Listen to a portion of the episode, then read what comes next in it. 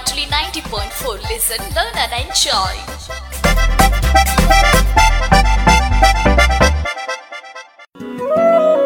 താങ്ങും തണലും നബാർഡിന്റെ സാമ്പത്തിക സഹായത്തോടെ റേഡിയോ മാറ്റൊലി തയ്യാറാക്കി അവതരിപ്പിക്കുന്ന സാമ്പത്തിക സാക്ഷരതാ പരിപാടി താങ്ങും തണലും നിർവഹണം ഭാഗ്യലക്ഷ്മി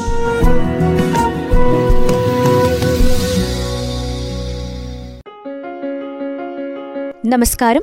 താങ്ങും തണലും പരിപാടിയുടെ ഒരു പുതിയ അധ്യായത്തിലേക്ക് പ്രിയ ശ്രോതാക്കൾക്ക് സ്വാഗതം. ഈ പരിപാടിയുടെ കഴിഞ്ഞ അധ്യായത്തിൽ മീനച്ചിൽ താലൂക്ക് വ്യവസായ ഓഫീസും ലാലം ബ്ലോക്ക് പഞ്ചായത്തും സംയുക്തമായി സംഘടിപ്പിച്ച സംരംഭകർ അറിഞ്ഞിരിക്കേണ്ട ബേസിക് തൊഴിൽ നിയമങ്ങളുമായി ബന്ധപ്പെട്ട് നിയമരംഗത്ത് മുപ്പത്തിനാല് വർഷത്തെ അനുഭവ സമ്പത്തുള്ള ലോകപ്രശസ്ത സ്റ്റീൽ വ്യവസായി ശ്രീ ലക്ഷ്മി മിത്തലിന്റെ ലീഗൽ കൺസൾട്ടന്റായിരുന്ന അഡ്വക്കേറ്റ് കെ വൈ സുധീന്ദ്രൻ പങ്കുവച്ച വിവരങ്ങളാണ് ശ്രോതാക്കൾ കേട്ടത്. അദ്ദേഹം പങ്കുവച്ച വിവരങ്ങളുടെ തുടർഭാഗമാണ് ഇന്ന്.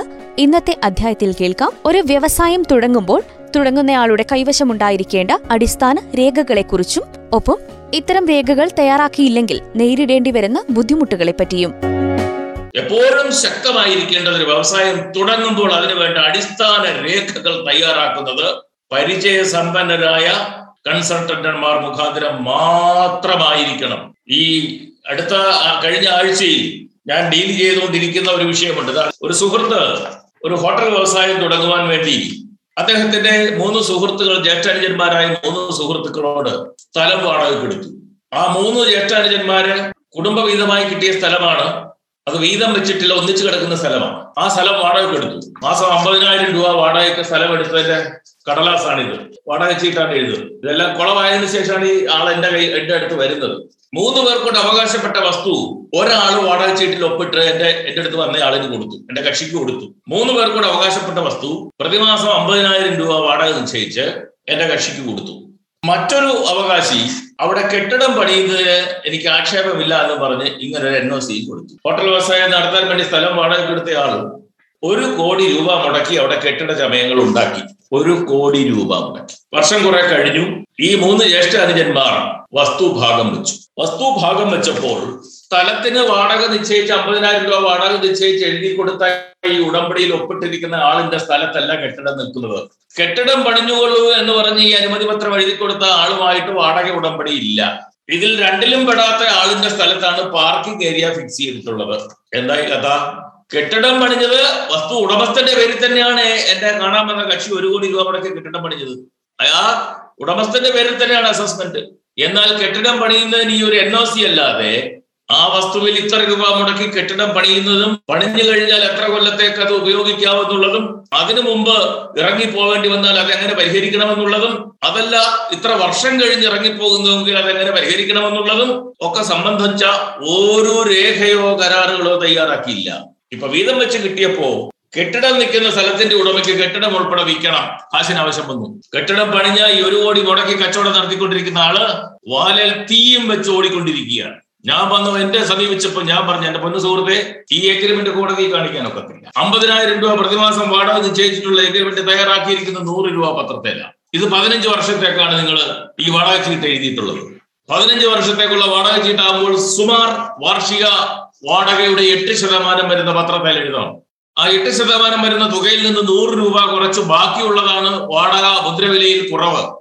ആ തുകയും ആ തുകയുടെ പത്തിരട്ടി ഫൈനും അടച്ചെങ്കിൽ മാത്രമേ ഈ സാധനം കോടതി കൊണ്ട് കാണിക്കാൻ ഒക്കത്തുള്ളൂ കേസ് കൊടുക്കാൻ. അങ്ങനെ കേസ് കൊടുത്തെങ്കിൽ നിങ്ങളെ അവിടെ ഇറക്കി വിടുന്നതിൽ നിന്ന് എതിരായി ഒരു ഇഞ്ചക്ഷൻ ഉത്തരവ് മേടിക്കാൻ ഒക്കത്തുള്ളൂ. പ്രൊവൈഡഡ് നിങ്ങൾ കാശി മുടക്കി കെട്ടിടം പണിഞ്ഞതിന്റെ രേഖകളെല്ലാം കൊണ്ട് കോടതിയിൽ ഹാജരാക്കിയാണ് ഞാൻ ഈ ഉദാഹരണം പറഞ്ഞത് നിങ്ങൾ ഓരോരുത്തരും വ്യവസായം തുടങ്ങുമ്പോൾ ശ്രദ്ധിക്കേണ്ടുന്ന നിസ്സാരമെന്ന് തോന്നുന്ന ഈ കാര്യങ്ങൾ ചിരിച്ച മുഖത്തോടുകൂടി ഇരിക്കുമ്പോൾ നിസ്സാരമാണ് നിസ്സാരം തന്നെയാണ്. പക്ഷേ ഈ ചിരിച്ച മുഖത്തിന്റെ ഭാവം മാറി വ്യക്തികൾ തമ്മിൽ വൈരാഗ്യത്തിന്റെ രൂപത്തിലേക്ക് വരുമ്പോൾ നിങ്ങൾ വിചാരിച്ചാലും ഒരു നടയ്ക്ക് പരിഹരിക്കാൻ പറ്റാത്തത്ര സംഗതികളിലേക്കാണ്. മറ്റൊന്ന് അപ്പോൾ വാടക നിയമങ്ങൾക്കനുസരിച്ച് പാർട്ണർഷിപ്പ് ഡീഡ് തയ്യാറാക്കി പരിചയ സമ്പത്തുള്ള ഒരാളെ കൊണ്ട് പാർട്ണർഷിപ്പ് ഡീഡ് തയ്യാറാക്കിച്ചു. വാടക നിയന്ത്രണങ്ങളെ സംബന്ധിച്ച് വാടക നിയമത്തെ സംബന്ധിച്ച് ആ വിഷയം അറിയാവുന്ന ആളുകളെ കൊണ്ട് കരാർ എഴുതി വാടക കരാർ എഴുതി ഉണ്ടാക്കണം. ഞാൻ നേരത്തെ സൂചിപ്പിച്ചതുപോലെ ഒരു തരിശു ഭൂമിയിൽ കെട്ടിടം വെക്കുകയാണെങ്കിൽ അവിടെ കെട്ടിടം വെച്ചാൽ എത്ര വർഷത്തേക്ക് ഉപയോഗിക്കാമെന്നും അതിനു മുമ്പ് പോകേണ്ടി വന്നാൽ ഇതിന്റെ നഷ്ടപരിഹാരം അല്ലെങ്കിൽ കെട്ടിടം പൊളിച്ചു കൊണ്ടുപോകുന്നത് അല്ലെങ്കിൽ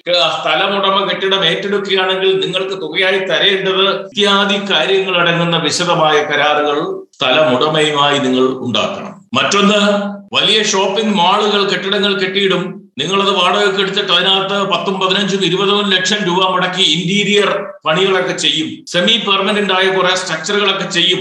ഇളക്കി മാറ്റിക്കൊണ്ട് പോവാൻ പറ്റാത്ത തരത്തിലുള്ള കുറെ കാര്യങ്ങളൊക്കെ ചെയ്യും. അങ്ങനെ ചെയ്തു കഴിയുമ്പോഴേ രണ്ടാമത്തെ കൊല്ലോ മൂന്നാമത്തെ കൊല്ലോ നിങ്ങൾ അവിടെ നിന്ന് ഇറങ്ങിപ്പോകണമെന്ന് കെട്ടിടമുടമ പറഞ്ഞാൽ പ്രശ്നമായില്ലേ? അങ്ങനെ പണം മുടക്കി കൂടുതൽ പണം മുടക്കി നിങ്ങളുടെ കടമുറികൾ നിങ്ങളുടെ വ്യവസായ സ്ഥാപനങ്ങൾ നിങ്ങൾ മൂടി പിടിപ്പിക്കുമ്പോൾ ആ പണം മുടക്കുന്നവന് നിയമ സംരക്ഷണം തരുന്ന വ്യവസ്ഥ നിയമത്തിലുണ്ട്.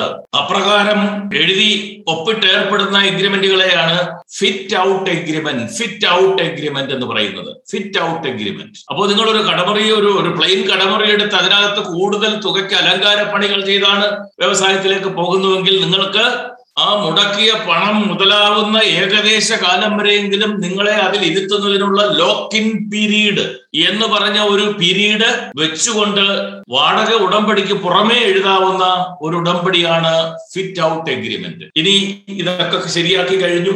നിങ്ങൾ ഒരു വീട് മാത്രമാണ് വാടകയ്ക്കെടുത്തത് ഇപ്പൊ വാടക കൊമേഴ്സ്യൽ കെട്ടിടമല്ല ഒരു വീട് വാടകയ്ക്ക് എടുത്താണ് നിങ്ങൾ അവിടെ ഒരു ഉൽപാദന സംരംഭം അല്ലെങ്കിൽ ഒരു ഒരു മാർക്കറ്റിംഗ് ഗോഡൌണും എല്ലാം കൂടെ ചേർത്ത് തുടങ്ങുന്നത്.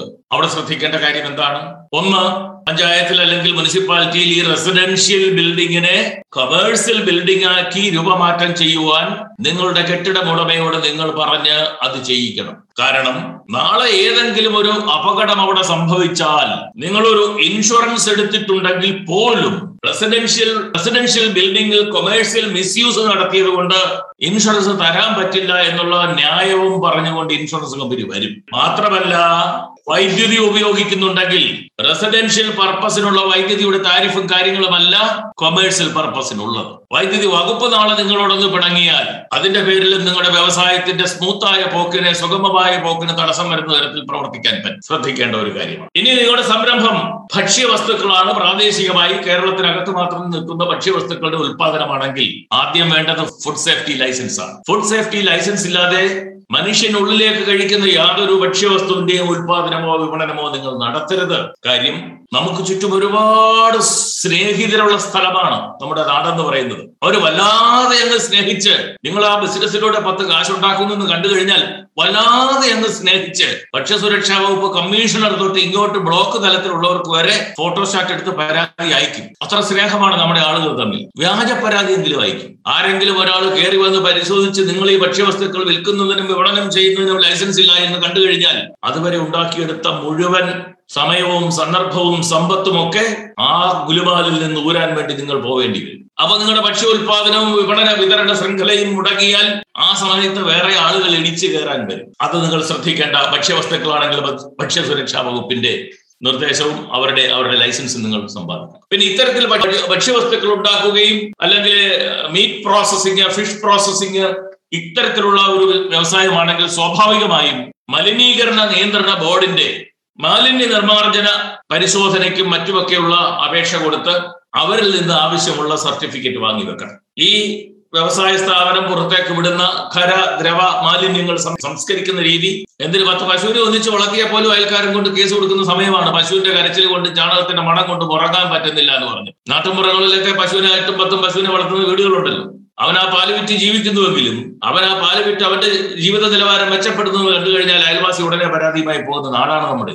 മറിച്ച് അതിനു വേണ്ട ലൈസൻസുകൾ നമ്മൾ സമ്പാദിച്ചു വെച്ചിരുന്ന ഇത്തരത്തിലുള്ള ഒരു മറ്റൊരു ഗുരുമാലിൽ നിന്നുകൂടി ഒഴിവാക്കാം. ഇതൊക്കെ പ്രാഥമികമായ കാര്യങ്ങളാണ്. ഇനി അടുത്തത് നിങ്ങളൊരു കടമുറിയാണ് ഒരു വ്യവസായം തുടങ്ങുന്നുവെങ്കിൽ അടുത്തത് ഷോപ്സ് ആൻഡ് കൊമേഴ്സ്യൽ എസ്റ്റാബ്ലിഷ്മെന്റ് നിയമപ്രകാരം നിങ്ങൾ പോയി രജിസ്റ്റർ ചെയ്യുക എന്നുള്ളതാണ്.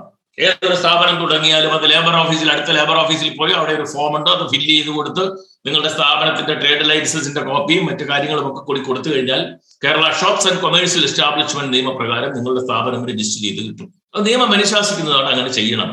അത് ചെയ്തതുകൊണ്ടുള്ള ഗുണം ലേബർ വകുപ്പ് എപ്പോഴും നിങ്ങളെ ഗുഡ് ബുക്കിലായിരിക്കും വെച്ചേക്കുക. നാളെ നിങ്ങളുടെ ജീവനക്കാർ ആരെങ്കിലും നിങ്ങൾക്കെതിരെ ഒരു പരാതിയുമായി നേരെ ലേബർ ഓഫീസിലേക്ക് ചെല്ലുകയും അവർ ആദ്യം തന്നെ നോക്കുന്നു ഇത് രജിസ്റ്റേർഡ് ആണോ എന്റിറ്റി ആ ഇവിടെ പോലും രജിസ്റ്റർ ചെയ്തിട്ടില്ലല്ലോ. അപ്പൊ തുടങ്ങി നിങ്ങൾക്കെതിരായിട്ടുള്ള ഒരു നെഗറ്റീവ് റിമാർക്സിന്റെ ആലോചന. അപ്പൊ അതിൽ നിന്ന് ഒഴിവാക്കാൻ പറ്റുന്നതാണ്. ട്രേഡ് ലൈസൻസ് എടുത്തു ബിസിനസ് ഫോം പാർട്ണർഷിപ്പ് ആണെങ്കിൽ അത് രജിസ്റ്റർ ചെയ്തു വാടകയ്ക്ക് മുറിയെടുത്തു അവിടെ കാശ് മുടക്കുന്നുണ്ടെങ്കിൽ അതിന് എഗ്രിമെന്റ് എഴുതി വാടക ചീട്ട് എഴുതി ദീർഘകാലത്തേക്കാണെങ്കിൽ അത് രജിസ്റ്റർ ചെയ്ത് മേടിച്ചു സ്ഥാപനത്തിന് ഒരു പേരിട്ടു ഇനി അതിന്റെ shops and commercial establishment registration എടുത്തു അത് നിങ്ങൾ ശ്രദ്ധിക്കേണ്ട ഒരു കാര്യം. ഇനി നിങ്ങളുടെ ഈ ഉൽപ്പന്നങ്ങൾ ചെറുകിട ഉൽപ്പന്നങ്ങളായിരിക്കും വലിയ രീതിയിൽ വിൽക്കുന്നതായിരിക്കും ചെറിയ രീതിയിൽ വിൽക്കുന്നതായിരിക്കും. ഈ നിങ്ങൾ ഉണ്ടാക്കുന്ന ഉൽപ്പന്നങ്ങൾ അല്ലെങ്കിൽ നിങ്ങൾ മറ്റിടത്തു നിന്ന് വാങ്ങി വെച്ചിട്ട് ചില്ലറക്കാർക്ക് നിങ്ങൾ വിതരണം ചെയ്യുന്ന ഡിസ്ട്രിബ്യൂഷൻ വ്യവസായമാണെങ്കിൽ അല്ലെങ്കിൽ അതല്ല നിങ്ങൾ ഏജൻസി എടുത്തിട്ടാ ചെയ്യുന്നതെങ്കിൽ നിങ്ങളിൽ നിന്ന് സാധനം വാങ്ങുന്ന അല്ലെങ്കിൽ നിങ്ങൾ സാധനം കൊടുക്കുന്ന ആളുകൾക്ക് ചിലപ്പോൾ ക്രെഡിറ്റ് ആയി കൊടുക്കേണ്ടി വരും കടമായി കൊടുക്കേണ്ടി വരും. പലരും ചെയ്യുന്നത് ചെക്ക് വാങ്ങിച്ചു വെച്ചിട്ട് അല്ലെങ്കിൽ ബ്ലാങ്ക് ചെക്കൊക്കെ വാങ്ങിച്ചു വെച്ചിട്ട് ചരക്ക് കൊടുക്കുക എന്നാണ്. അതൊക്കെ ഒരു വിശ്വാസം എന്ന രീതിയിലൊക്കെ ചെയ്യുന്നതാണ്. ഇനിയിപ്പോ അതിന്റെ ഒരു വഴി ആലോചിക്കുക. ഈ വാങ്ങി വെച്ച ചെക്ക് അങ്ങ് മടങ്ങിയിരിക്കട്ടെ. ഒരു ബിസിനസ്സുകാരനെ സംബന്ധിച്ച് സമയത്തിനാണ് ഏറ്റവും കൂടുതൽ വില. അത് കഴിഞ്ഞാൽ പിന്നെ ആ ബിസിനസ്സിലെ റോളിംഗ് ഫണ്ട് ഇങ്ങനെ ചക്രം പോലെ കറങ്ങിക്കൊണ്ടിരിക്കണം ആ ബിസിനസ്സിലേക്ക് ഇട്ട ചക്രം ആ പണം. അതിൽ ഏതെങ്കിലും ഒരു ഭാഗത്ത് ആ പണം എന്ന് പറയുന്ന ചക്രം ഒന്ന് ബ്ലോക്കായി പോയാൽ ആ കറക്കത്തിന്റെ ഗതി തന്നെ അങ്ങ് മാറും. അപ്പൊ ചെക്ക് മേടിച്ചു വെച്ചു ചരക്ക് കൊടുത്തു ചെക്ക് മടങ്ങി. ചെക്ക് മടങ്ങിയാൽ നെഗോഷ്യബിൾ ഇൻസ്ട്രുമെന്റ് ആക്ട് പ്രകാരമാണ് പിന്നെ അതിന്റെ കേസിന് പോകുക. അതിനകത്ത് കുറെ അധികം വക്കീലന്മാരെയൊക്കെ ഞാൻ നേരത്തെ കണ്ടു. അവർക്കൊക്കെ അറിയാം ഒരു ചെക്ക് കേസ് നടന്നാൽ അത് വിധിയായി വരുന്ന എന്ന് കാശ് കിട്ടും എന്നുള്ള കാര്യം. നോട്ടീസ് അയച്ച് പതിനഞ്ച് ദിവസത്തിനകം സെറ്റിൽ ചെയ്യുന്നില്ലെങ്കിൽ അടുത്ത മുപ്പത് ദിവസത്തിനകം കൊണ്ട് കോടതി കേസ് കൊടുത്തു. ആ പ്രതിഭാഗത്തിന് സമൻസ് പോയി വന്നു വക്കീലിനെ വെച്ചു വിസ്തരിച്ചു. എന്നിരുന്നാലും ഒരു മജിസ്ട്രേറ്റ് കോടതിയിൽ മൂന്ന് കൊല്ലം കൊണ്ട് ഒരു വിധി വന്നാൽ തീർച്ചയായും അതിലെ ദോഷമാണെങ്കിൽ മറ്റവർ അപ്പീൽ പോകും. അപ്പീൽ കോടതിയിൽ അത് പിന്നെ കിടക്കും അടുത്തൊരു മൂന്ന് കൊല്ലം. അതിന്റെ പുറത്ത് വീണ്ടും വാശിപ്പുറത്താണെങ്കിൽ അവർക്ക് റിവിഷന് പോകാം. ആ റിവിഷൻ കോടതിയിലും പിന്നെ കിടക്കും ഒരു മൂന്ന് കൊല്ലം. ഈ സമയമൊക്കെ നിങ്ങളുടെ വ്യവസായത്തിൽ ശ്രദ്ധിക്കേണ്ട സമയമാണ് ഈ പോയത്. നിങ്ങൾ ഈ വ്യവസായത്തിൽ ശ്രദ്ധ ചെലുത്തേണ്ട നിങ്ങളുടെ മനസമാധാനമാണ് ഈ നഷ്ടപ്പെട്ടത്. നിങ്ങൾ ഈ വ്യവസായത്തിൽ ചെലവാക്കേണ്ട പണമാണ് ഈ കണ്ട കാലം മുഴുവൻ വക്കീൽ ഫീസ് കൊടുത്തത്. ഈ സ്ഥാപനത്തിലിരുന്ന കാര്യങ്ങൾക്ക് മേൽനോട്ടം വഹിക്കേണ്ട നിങ്ങളാണ് മജിസ്ട്രേറ്റ് കോടതിയിലും സെഷൻസ് കോടതിയിലും ഹൈക്കോടതിയിലും ഒക്കെ ഓടിയത്. അപ്പൊ കഴിവതും ഒരു വ്യവസായിയെ സംബന്ധിച്ച് ഒരു കേസിന് പോകുവാനുള്ള അവസരം പരമാവധി കുറയ്ക്കുക. എന്തെങ്കിലും മാർഗമുണ്ടെങ്കിൽ സീരിയസ് ആയി വ്യവസായം ചെയ്യാൻ വരുന്ന ആളുകൾ അതുമായി ബന്ധപ്പെട്ട കാര്യത്തിന് കോടതിയിലേക്ക് പോവരുത്. നിങ്ങൾ അല്ലെങ്കിൽ ഇങ്ങനെ ഒരു വക്കീലല്ലേ ഇങ്ങനെ കോടതി പോരുതാണല്ലോ പറയുന്നത്. അതെ സീരിയസ് ആയി വ്യവസായം ചെയ്യുന്ന ആളുകൾ കോടതി വ്യവഹാരങ്ങളിലേക്ക് തങ്ങളുടെ വ്യവസായത്തെ ഒരു കാരണവശാലും കൊണ്ടുപോകരുത് കൊണ്ടുപോയാൽ നേരത്തെ ഞാൻ സൂചിപ്പിച്ച നിങ്ങളുടെ ശ്രദ്ധ വ്യവസായത്തിൽ നിന്ന് വ്യതിചലിച്ചു പോകും. നിങ്ങളുടെ സമയം വ്യവസായത്തിന് വേണ്ടി മാറ്റിവെക്കാൻ പറ്റാതെ വരും. നിങ്ങളുടെ സമ്പത്ത് വ്യവസായത്തിന് വേണ്ടി ഉപയോഗിക്കാൻ പറ്റാതെ വരും. ഇതിന്റെയൊക്കെ ഫലമോ? വ്യവസായത്തിന്റെ മേൽഗതിക്ക് പകരം അധോഗതി ഉണ്ടാവും അപ്പൊ ഇങ്ങനെ കടം കൊടുത്താൽ എന്ത് ചെയ്യും? പരമാവധി കടം കൊടുക്കാതിരിക്കാൻ ശ്രമിക്കുക. എന്നാലും ചില മേഖലകളിലൊക്കെ കടം കൊടുക്കേണ്ടി വരും. പിന്നെ മറ്റൊരു മാർഗം സെക്യൂരിറ്റി ആയി ഇപ്പൊ ഒരു ആഴ്ചയിൽ ഒരുത്തിന് പതിനായിരം രൂപയുടെ ചരക്ക് കൊടുക്കണം. അതിലൊരു പകുതി പേയ്മെന്റ് എങ്കിലും വാങ്ങിച്ചിട്ട് കൊടുക്കാൻ ശ്രമിക്കുക. അടുത്ത ആഴ്ചയിലെ ചരക്ക് എടുക്കുമ്പോൾ ഈ ഔട്ട്സ്റ്റാൻഡിങ് നിൽക്കുന്ന അയ്യായിരം കൂടി വാങ്ങിച്ചിട്ട് പകുതി കൂടെ വാങ്ങിച്ചിട്ട് പകുതി കൊടുക്കുക. അത് പരസ്പരം നമ്മൾ ഈ വ്യവസായത്തിൽ വളർത്തിയെടുക്കേണ്ട നമ്മുടെ ബ്രാൻഡിന്റെ നമ്മുടെ ഉൽപ്പന്നത്തിന്റെ നമ്മുടെ സേവനത്തിന്റെ വിശ്വാസതയുടെ പ്രതീകമാണ്. എടുക്കാ ചരക്കൊരുത്തന്റെ തലയെ കൊണ്ട് കെട്ടിവെക്കുമ്പോൾ അവൻ റൊക്കം പണം തരത്തില്ല. പക്ഷേ നമ്മുടെ ഉൽപ്പന്നം ആ നമ്മളുടെ കസ്റ്റമേഴ്സിന്റെ ഇടയിൽ സൽപ്പേരുള്ളതും ഗുണമുള്ളതുമാണെങ്കിൽ ആ വിപണനക്കാരന് കച്ചവടക്കാരന് റീറ്റെയിലർക്ക് നമ്മുടെ ഉൽപ്പന്നം വെച്ചാൽ കൂടുതൽ കച്ചവടം അവിടെ കിട്ടുന്ന ഒരു ഏർപ്പാടുണ്ടെങ്കിൽ തീർച്ചയായും കുറെയൊക്കെ ആളുകളെങ്കിലും അഡ്വാൻസോ റൊക്കമോ ഡെപ്പോസിറ്റോ ഒക്കെ തന്ന് ചരക്കെടുക്കാൻ നിർബന്ധിതരാണ്.